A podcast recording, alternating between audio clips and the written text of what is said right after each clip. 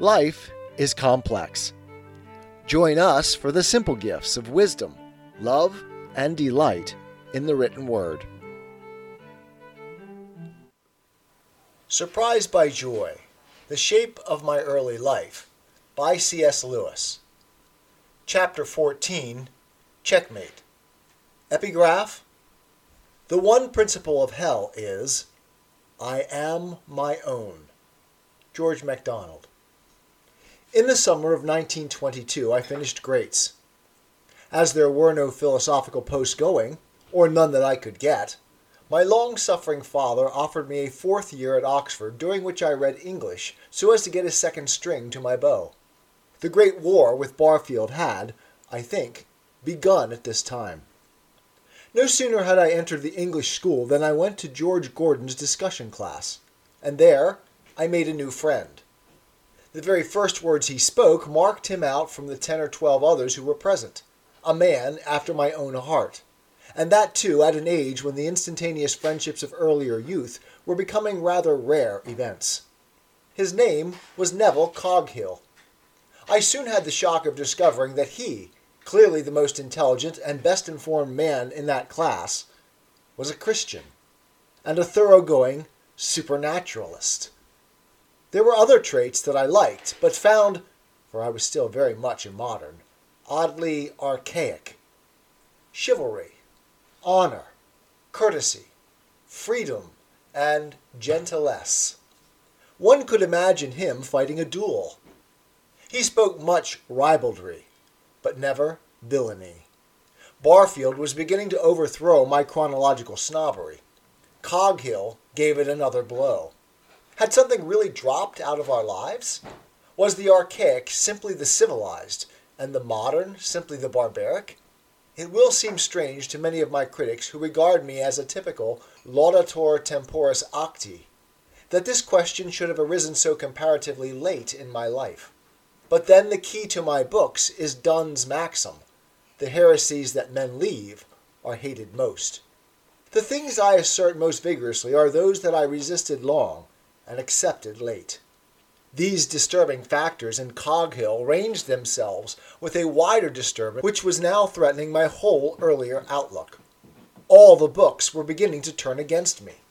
Indeed, I must have been as blind as a bat not to have seen, long before, the ludicrous contradiction between my theory of life and my actual experiences as a reader. George MacDonald had done more to me than any other writer. Of course, it was a pity he had that bee in his bonnet about Christianity. He was good in spite of it. Chesterton had more sense than all the other moderns put together, bating, of course, his Christianity. Johnson was one of the few authors whom I felt I could trust utterly. Curiously enough, he had the same kink. Spenser and Milton, by a strange coincidence, had it too. Even among ancient authors, the same paradox was to be found. The most religious, Plato, Aeschylus, Virgil, were clearly those on whom I could really feed. On the other hand, those writers who did not suffer from religion, and with whom in theory my sympathy ought to have been complete, Shaw, and Wells, and Mill, and Gibbon, and Voltaire, all seemed a little thin. What as boys we called tinny. It wasn't that I didn't like them. They were all, especially Gibbon, entertaining, but hardly more. There seemed to be no depth in them. They were too simple. The roughness and density of life did not appear in their books. Now that I was reading more English, the paradox began to be aggravated. I was deeply moved by the dream of the Rood, more deeply still by Langland, intoxicated for a time by Donne, deeply and lastingly satisfied by Thomas Browne. But the most alarming of all was George Herbert. Here was a man who seemed to me to excel all the authors I had ever read in conveying the very quality of life as we actually live it from moment to moment. But the wretched fellow, instead of doing it all directly, insisted on meditating it through what I would still have called the Christian mythology. On the other hand, most of the authors who might be claimed as precursors of modern enlightenment seemed to me very small beer and bored me cruelly. I thought Bacon, to speak frankly, a solemn, pretentious ass.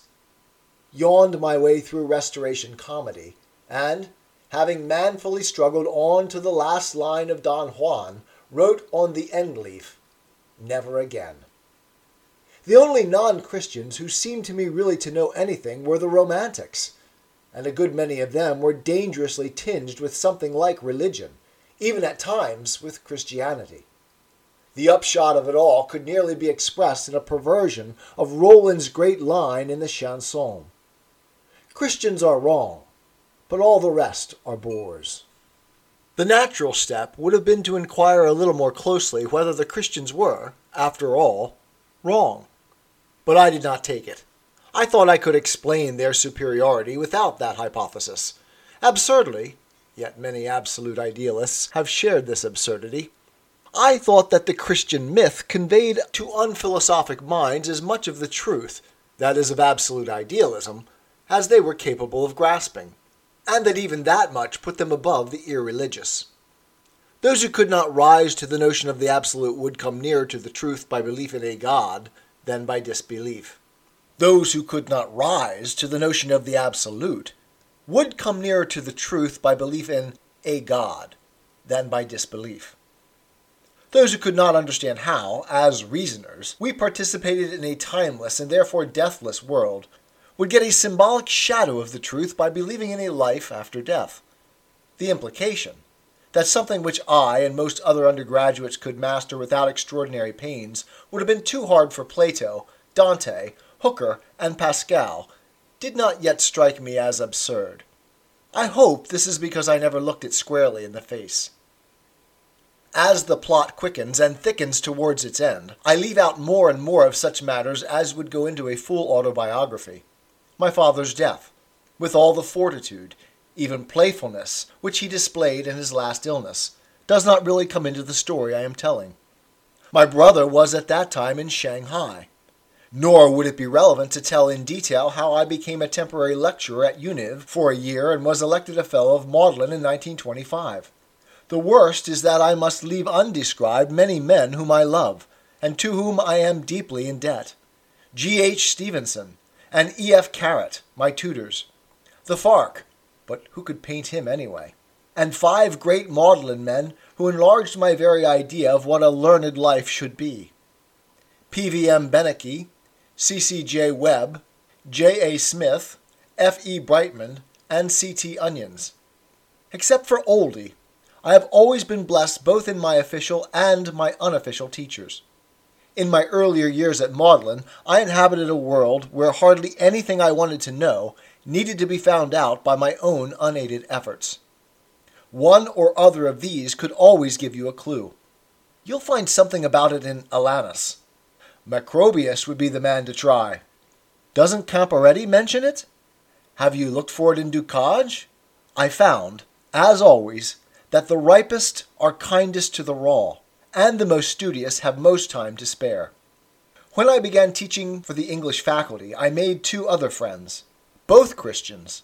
These queer people seem now to pop up on every side, who were later to give me much help in getting over the last stile.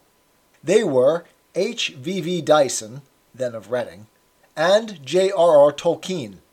Friendship with the latter marked the breakdown of two old prejudices.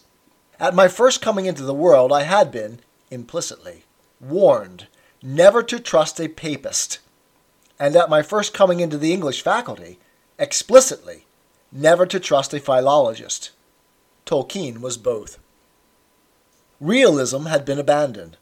The new look was somewhat damaged, and chronological snobbery was seriously shaken. All over the board, my pieces were in the most disadvantageous positions. Soon I could no longer cherish even the illusion that the initiative lay with me. My adversary began to make his final moves. The first move annihilated the last remains of the new look. I was suddenly impelled to reread, which was certainly no business of mine at the moment, the Hippolytus of Euripides. in one chorus all that world's end imagery which I had rejected when I assumed my new look rose before me. I liked, but did not yield. I tried to patronize it, but next day I was overwhelmed.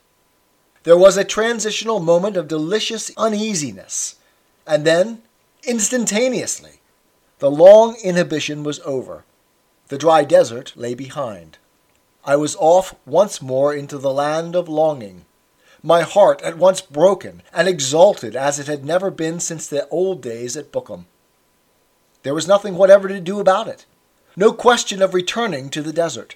I had simply been ordered, or rather compelled, to take that look off my face, and never to resume it either.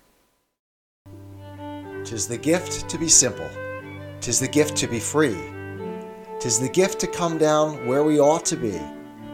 And when we find ourselves in the place just right, twill be in the valley of love and delight. When true simplicity is gained, to bow and to bend, we will not be ashamed.